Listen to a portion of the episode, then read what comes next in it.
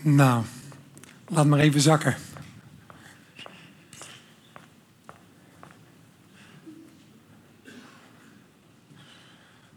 Goedemorgen. Zijn jullie er nog? Relaxed, hè? Filmpje kijken in de kerk. Doe je niet zo vaak. Doen wij één keer per jaar meestal. Een paar weken achter elkaar verschillende films. En vanochtend de eerste. Maar voordat we gaan beginnen... wil ik even Samantha een groot compliment geven... voor het terugbrengen van een film van ruim twee uur... naar twintig minuten ruim. heb je heel veel uren in zitten. Dank je wel daarvoor, Samantha. Een warm applausje voor uh, haar. Vanmorgen reed ik vanuit Zwolle, waar ik woon, naar Apeldoorn. Zoals zo vaak per week. En het was flink mistig. Ik kon niet ver kijken. Ik reed dus ook redelijk voorzichtig. Gegeven moment brak de zon wat door. En toen zag ik hoe de mist optrok. En dat was een heel mooi gezicht. Meestal uh, merk je dat niet zo, uh, hoe geleidelijk dat gaat. Maar nu zag ik op een gegeven moment de mist echt steeds iets hoger optrekken. Op een gegeven moment zag ik de onderkant van de bomen. En de weg hoor, ook. En daarna kwamen de hele bomen tevoorschijn. Dat was heel mooi. En toen moest ik denken aan het thema van deze ochtend. Ik vond het zo mooi passen. Het gaat over waarheid en mist. Wat verhullen kan. Mist veroorzaak je niet zelf, maar je kunt er wel in rondlopen. En dan zie je niet precies waar je heen gaat. Maar soms dan breekt de zon door en dan ga je zien wat je in de mist niet zag. Deze uitspraak is voor mij de kern vandaag. Je zult de waarheid kennen en de waarheid zal je bevrijden. Dat zijn woorden van de Heer Jezus. De grondlegger van het christendom. Eigenlijk het doel van christen zijn is hem leren kennen. Hij is de belangrijkste persoon in mijn leven. Ik geloof dat hij nog steeds leeft. En hij heeft dit gezegd. Dat het mogelijk is om de waarheid te kennen en dat die waarheid kennen je vrij maakt.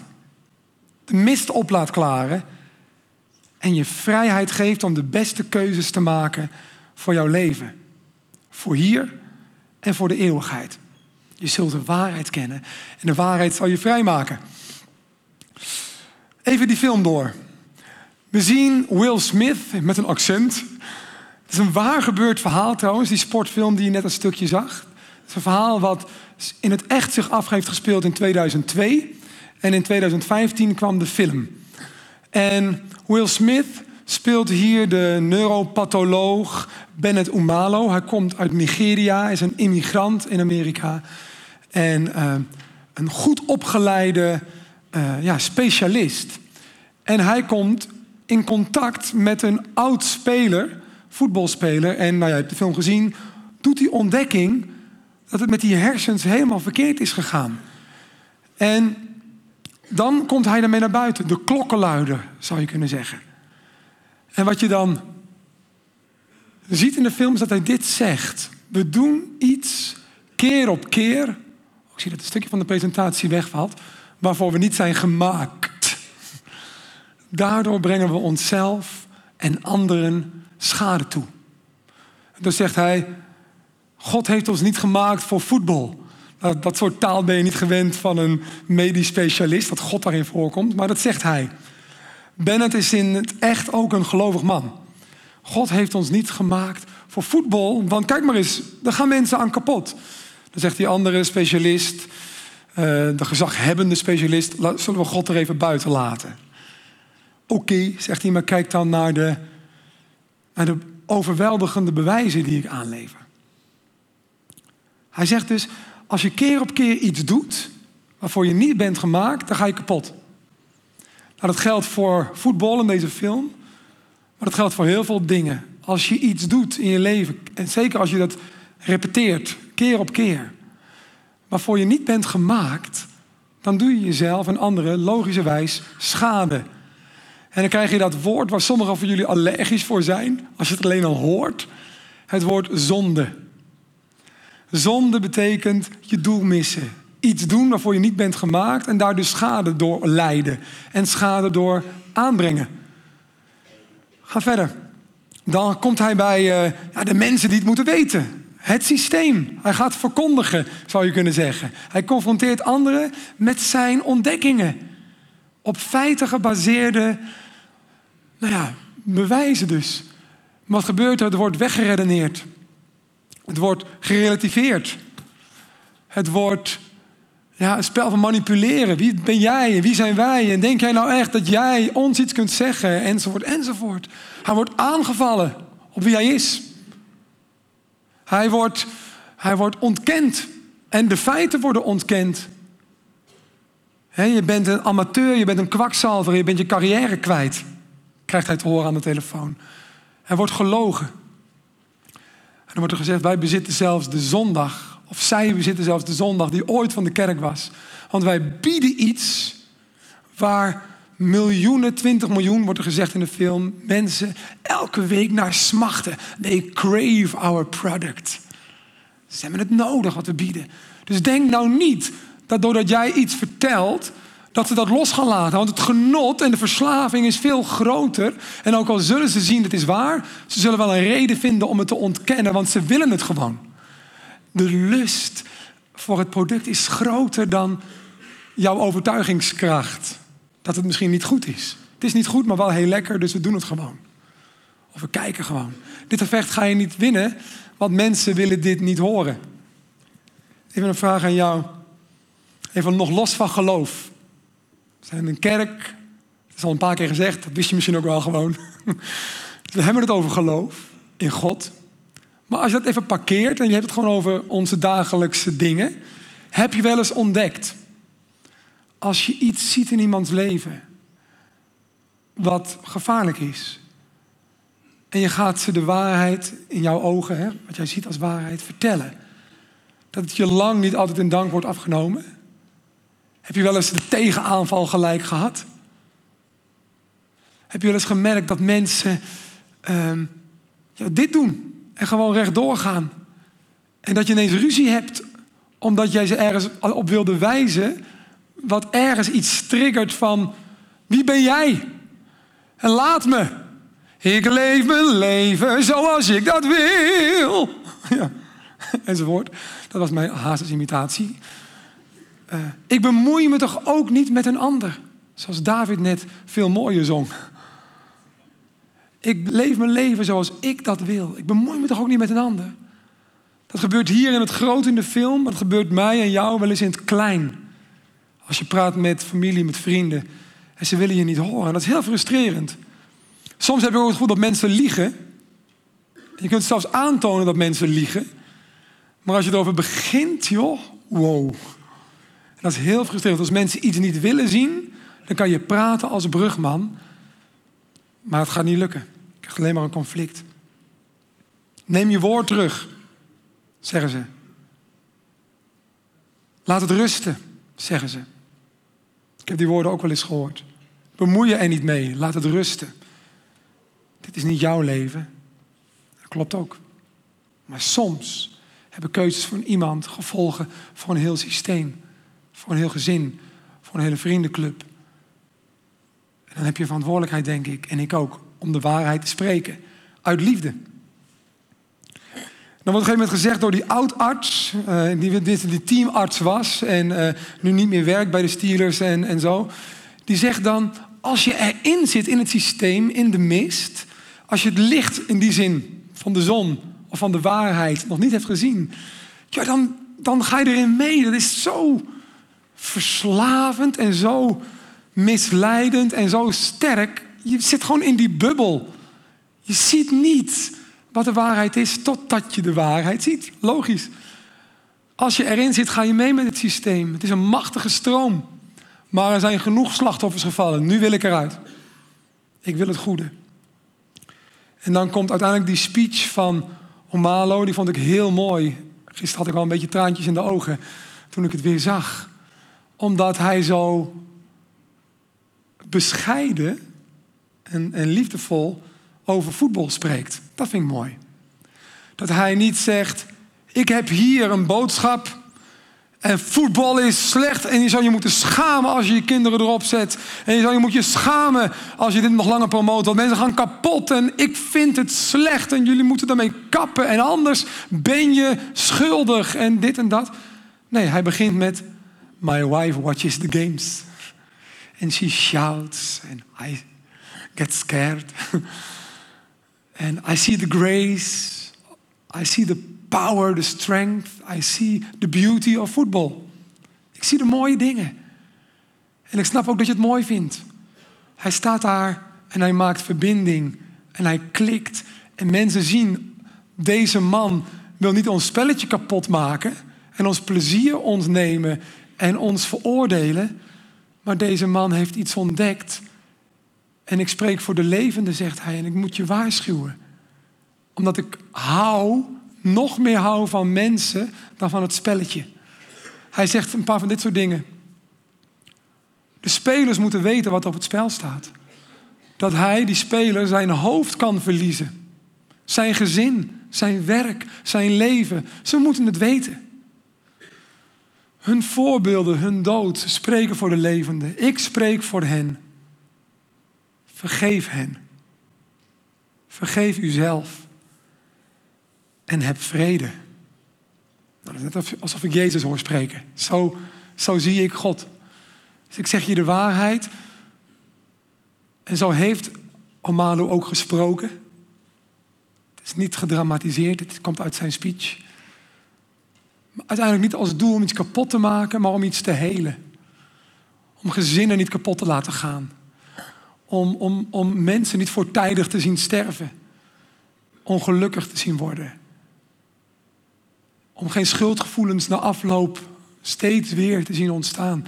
Vind vrede, vergeef uzelf. Vergeef hen en vind vrede. Dat vind ik zo mooi. En daar is ook een belangrijke sleutel voor mij in te vinden als het gaat om de waarheid vertellen. Ik heb soms de waarheid verteld aan mensen waarvan ik het op de dag van vandaag geloof dat het de waarheid was. In die zin dat mensen, net als ik, soms fouten maken of fouten dreigen te gaan maken die gewoon heel duidelijk zijn. Soms is het niet zo schimmig, soms is het heel duidelijk. En dan heb ik het gezegd en het werd niet beter. Het werd erger. En de relatie plofte. En heb je de waarheid gezegd en heb je gelijk, maar geen geluk. Akda de Munnik zeggen in een liedje: Ik heb liever geluk dan gelijk de waarheid zeggen gaat niet om ik vind en ik voel en ik denk. Zo schreef ik het op. De waarheid zeggen. Ik zal jou eens goed de waarheid zeggen. De waarheid zeggen is meer dan je punt maken. De waarheid is meer dan je gelijk halen of je moreel verheffen boven een ander. Wat jij doet, zal ik nooit doen. En daarom geef ik jou advies. Ik heb de waarheid en jij dwaalt dus ik ga jou vertellen hoe het moet. Mensen voelen dat. En ook al heb je ergens deep down positieve intenties, als de liefde, zoals bij Omalu, niet zichtbaar en voelbaar is, en de bescheidenheid niet voor je uitgaat, mensen hebben geen zin om naar je te luisteren. Heb ik gemerkt. En je blijft met lege handen achter. Die ander gaat gewoon door op het pad en de relatie ploft. Als je je kinderen fouten ziet maken, Ga niet je gelijk halen. Of je punt maken. Of je verheffen. Het is het verlangen dat de ander tot volle bloei komt. En dat kwetsbaar geluk, kwetsbare levens beschermd worden. Omdat je oprecht lief hebt. Liefde en waarheid. Samen. Waarheid zonder liefde. grote ontploffing. Liefde zonder waarheid. Ontploffing op termijn. Ontploffing op afbetaling, zal ik maar zeggen. Daar komt hij ook. Zachte heelmeesters maken stinkende wonden. Maar harde heelmeesters maken bruut hun slachtoffers. We hebben eerlijke, liefdevolle mensen in ons leven nodig. En jij kunt het zijn voor een ander en een ander kan het zijn voor jou waarheid en liefde. Zoals ik al zei, de Heer Jezus is daarin voor mij het ultieme voorbeeld. En ik zie ook mensen op aarde gewoon nu die hem volgen, die daar ook een voorbeeld in zijn geworden, die van hem hebben geleerd. En het kan dus. Om zo als hij omging daarmee ook ermee om te gaan. De Heer Jezus stond een keer voor een groot machthebber, Pilatus. En het was nogal heftig, want Pilatus kon beslissen over leven en dood voor Jezus. Misschien ken je dat uit de Passion, als hij zijn handen gaat wassen in onschuld en zo. We hebben het ook vorig jaar over gehad, of dit jaar zelfs. Nou, dat zegt Jezus tegen Pilatus deze woorden over waarheid. Ik ben geboren en ik ben naar de wereld gekomen om van de waarheid te getuigen. En een ieder die de waarheid is toegedaan, die luistert naar wat ik zeg. Hierop zei Pilatus, ja, ja, wat is de waarheid? Wat is de waarheid? Zie je in de film ook, sommigen willen de waarheid horen en weten en verspreiden, trekken naar Omalo toe. En anderen die hebben belangen om die waarheid in een doofpot te stoppen, niet te willen horen. En die vinden een manier om de waarheid op afstand te houden of om te buigen. Dat is ook wat Pilatus hier zegt. Wat is de waarheid? Wat is de waarheid? Ik schreef gisteravond wat dingen erover op. Velen willen de waarheid niet horen. Jij misschien ook niet. Op sommige gebieden. Ik soms eerlijk gezegd ook niet. Omdat de waarheid gevolgen kan hebben. Omdat de waarheid een eind maakt aan een ingebeelde vrijheid. Je bent zo vast als wat. Soms. Maar je denkt dat je vrij bent en dat de waarheid je juist in een lastig pakket gaat brengen. Aan macht en een ingebeelde autonomie. Ik kan zelf sturen en bepalen. En een vrijblijvendheid van je keuzes. Het maakt niet uit, joh. Soms maakt de waarheid ook bang omdat we de gevolgen niet kunnen overzien. Of heel donker, vaak veel te donker inschatten. Als ik eerlijk word, of als ik open word, een paar weken geleden kwam het ook voorbij, dan ontploft alles, denken we. Dan raak ik alles kwijt. Dan raak ik mijn ouders kwijt, of mijn geliefde kwijt, of mijn vrienden kwijt, of mijn zelfbeeld kwijt, wat nu nog ergens wat lijkt. De waarheid maakt het kapot. In de film zie je dat ook. De waarheid kan voetbal kapot maken. Dan gaan de kinderen er niet meer op. En dat is een kwestie van tijd. Dan kunnen we de Professional Football League, de National Football League wel opheffen. Angst voor de waarheid. En soms zitten we zo vast in die angst en dat systeem dat we niet meer helder kunnen zien of denken. In de mist. Ik heb het ook wel eens gehad in een gesprek met iemand. En ik zei tegen die persoon: Joh, wat jij moet doen, denk ik, is de waarheid vertellen. Dan zul je zo opgelucht zijn. En die persoon zei: Maar dat kan niet. Maar dat kan niet. Ik wil het wel, maar dat kan niet. Dat was een diepe overtuiging. Het kan niet. Want als ik dat doe, dan raken we van alles kwijt. Ik kan de waarheid niet vertellen. Maar Jezus zegt meer over de waarheid. Hij zegt dit. Waarachtig, ik verzeker je, dus ben ervan overtuigd, iedereen die zondigt, nou, hebben we al eerder vastgesteld, dus constant dingen doet waarvoor je niet gemaakt bent, die is een slaaf uiteindelijk van de zonde. In de mist, in het systeem, gebonden. Nu blijft een slaaf niet voor eeuwig in huis. Maar de zoon, dus ik, Heer Jezus, ik blijf voor eeuwig en ik kan je vrijmaken. Wanneer de zoon u vrij zal maken door de waarheid te vertellen, dan zul je werkelijk vrij zijn. Waarvan wil Jezus vrijmaken? Wat bedoelt hij hier nou? Nou, ik geloof, en dat klinkt vaag voor velen van ons, dat we allemaal vatbaar zijn voor blindheid voor de waarheid. Dat we allemaal geneigd zijn om dingen te doen vanuit innerlijke cravings, zeg maar, uh, lusten, die niet goed voor ons zijn. En dan kan je focussen op die dingen die je doet, de zonden zou je het kunnen zeggen, de misstappen, de fouten. Maar daar zit een kracht onder en achter en dat is de zonde. Door de macht die in ons werkt, ons eigen innerlijk, onze verlangens, zijn we geneigd om soms dingen te kiezen, vaak dingen te kiezen, Waarvan we achteraf zeggen, hmm, het was nog niet helemaal eh, het gewenste effect. Het leek zo lekker, maar nu zit ik in deze situatie. En Jezus zegt, ik ben gekomen om de macht van de zonde te breken. Dus wat jou vasthoudt, wat jou aanwakkert en aanblaast, de wind in je zeilen om het negatieve te doen, dat wil ik breken. De macht van de zonde. En ik wil je de waarheid vertellen. En je zult vrij zijn. Goed geïnformeerd zijn. Om betere keuzes te maken. En minder spijt te hebben. Als je mij vertrouwt, dan zul je werkelijk vrij zijn. Daarover lees je ook deze. Over het slaaf zijn. Toen hij nog slaven was. Die foto van uh, Beels er even bij gezet. Omdat hij ook zei, ik zat erin vast in het systeem. Toen u nog slaven was van de zonde. Was u niet gebonden aan de gerechtigheid. En wat heeft het daarmee geoogst? Dat waren de gevolgen van, van die levensstijl. Nou, dingen waarvoor u zich nu schaamt. Want ze leiden tot de dood. En tot doodse zaken in je leven. Een dood huwelijk, een dood whatever. En uiteindelijk zelfs een hopeloos, letterlijk, een einde zonder hoop, zonder uitzicht op eeuwig bij Jezus zijn. Ze leiden tot de dood. Maar nu, positief, bevrijd van de zonde. Niet zonden, hè? de macht van de zonde. Bevrijd van de zonde.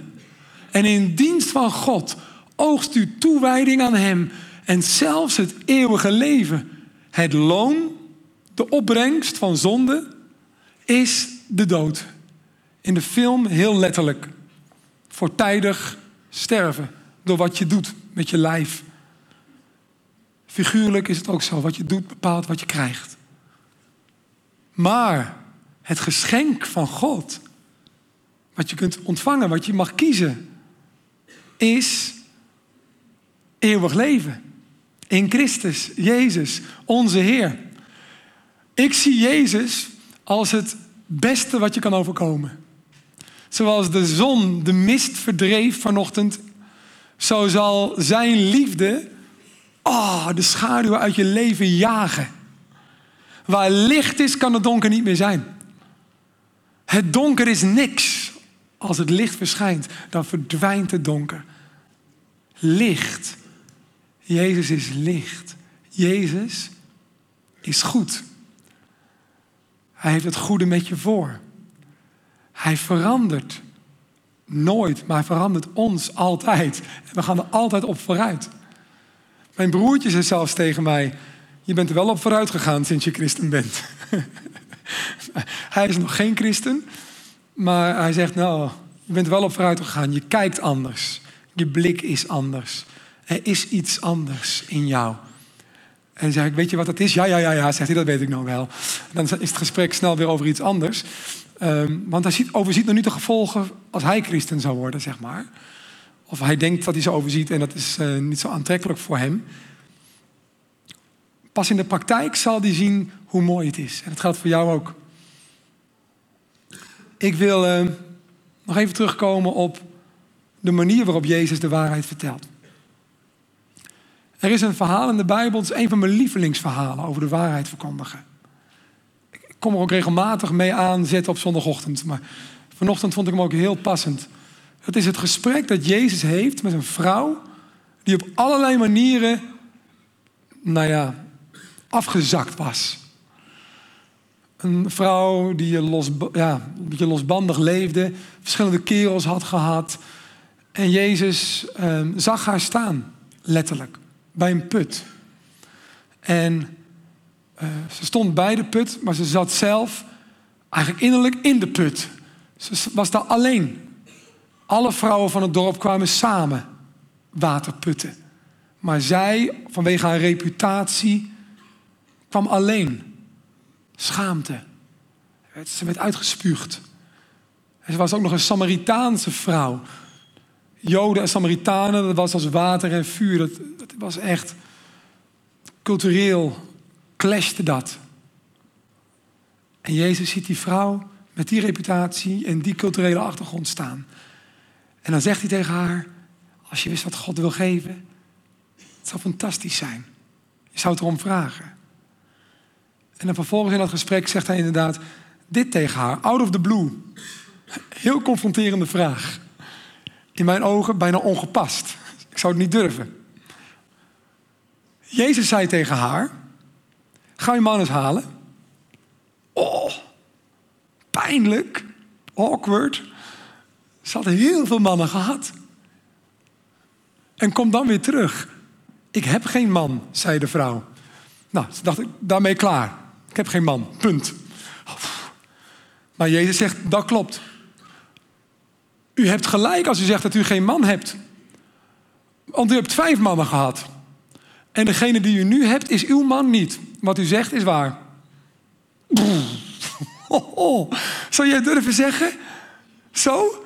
Als je iemand spreekt en je ziet die is onzeker en die is uh, ja, uh, helemaal, helemaal ja, onderaan de ladder. En dan zou je dan zeggen, ga je man eens halen? Is bijna sadistisch, zou je kunnen zeggen, als je het, als je het vanuit een verkeerde motivatie zou doen.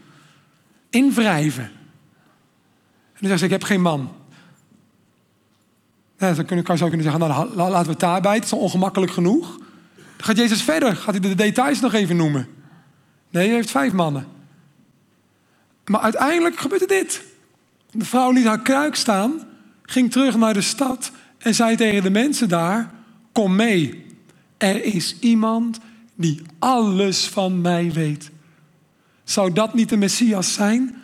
Toen gingen de mensen de stad uit naar hem toe. Waarom heb ik dit nou zo geel gemaakt en onderstreept? Die alles van mij weet. Omdat dit voor mij de kern is van de waarheid en liefde. Alles van mij weet houdt in meer dan dat ik meer mannen heb gehad. Hij weet meer van mij dan mijn liefdesleven. Wat nee, geen zijn liefdesleven was, waarschijnlijk. Maar een, ja, misschien was zo'n gebruiksvoorwerp. Wie, zal het zeggen? Soms kunnen mannen ook met elkaar zeggen: hey, die vrouw is een makkelijke. Zo werd er vroeger wel eens bij ons in het dorp over sommige meiden gesproken. Als je een keertje wil, dan moet je bij die. Want die, die is, dat, is, dat, dat, dat is hun, hebben dan een woord voor. De jongens die er misbruik van maken, daar hoor je wel vaak wat minder over. Want zij is makkelijk. Het is haar eigen schuld. Misschien was dit wel zo'n vrouw. Die door wat dan ook zo onzeker was dat ze zich aan elke kerel zomaar gaf. Die met mooie beloftes kwam. Ik weet het niet, het staat niet in de Bijbel. Maar het zou wel kunnen. En Jezus zei: Dit is de waarheid. Maar de manier waarop hij het zei, was schijnbaar zo niet bedreigend dat zij de stad inrende, terug naar de mensen waar ze nooit mee omging, uit haar isolement bevrijd, en mensen mee wilde nemen naar hem toe. Niet, er is een kerel en die heeft me beledigd. Weer zo'n man. Weer zo'n man. Nee, dit is een andere man. Hij weet alles van me. Als jij en als ik iets zien in het leven van een ander wat niet klopt, in onze ogen. Iemand gaat vreemd, klopt niet, is niet goed. Iemand is verslaafd aan wat dan ook, is schadelijk, is niet goed. Iemand is uh, aan het liegen. En je ziet het, je komt erachter, is niet goed. Iemand gaat oneerlijk met geld om. En je ziet het, is niet goed. En het wordt ook nooit goed. Maar je moet de, de wil hebben, denk ik, en ik ook, om onder die symptomen de mens te blijven zien. Iemand is niet alleen een leugenaar. Iemand is niet alleen overspelig. Iemand is niet alleen een dief. Er ligt iets onder. Er zit een mens onder. En Jezus zag en ziet dat. En dat is ook de reden dat in de Bijbel staat dat tollenaars en zondaars bij hem kwamen. Dat is mijn laatste tekst die ik lees, gaan we afsluiten. Alle tollenaars en alle zondaars in de tijd van Jezus, het schorrimorrie van de samenleving. Alle uitgekotste mensen, die kwamen hem opzoeken. En ze wilden naar hem luisteren. Terwijl Jezus nooit één druppel water bij de wijn heeft gedaan qua waarheid. Nooit. Jezus heeft nooit meegekletst Van ja, joh, weet je wel, korreltje zout en niemand is perfect, joh. Hey, uh, we doen allemaal wel eens wat. Nee, nooit. 100% waarheid. Maar hoe kan het dan dat ze het zo graag wilden horen? Ze kwamen hem opzoeken om naar hem te luisteren. Maar zowel de fariseeën als schriftgeleerden, de heilige lui in hun eigen ogen, ze zeiden morgens tegen elkaar: die man ontvangt zondaars en eet met hen. Nou, de houding van Omalu in de film, nederig en verbindend en de waarheid blijven spreken. De houding van Jezus, liefdevol en genadig, uitnodigend en de waarheid blijven spreken. Dat is mijn en jouw prachtige uitdaging om mensen tot bloei te zien komen. En laten we ook zelf, als iemand ons de waarheid vertelt, en we de liefde proeven, en dat weet je, dat proef je, wat de bron is waaruit iets komt, openstaan voor groei. Openstaan om een ander te laten groeien. En meer geluk meer leven van God te zien in het leven van de ander en jezelf. Hier wil ik het voor nu niet bij laten, maar het moet. Qua tijd. Ik heb nog veel meer te vertellen. Maar gelukkig is er morgen weer een dag en volgende week weer een zondag. En hoop ik dat je terugkomt voor, uh, voor meer. Laten we nu gaan bidden met elkaar.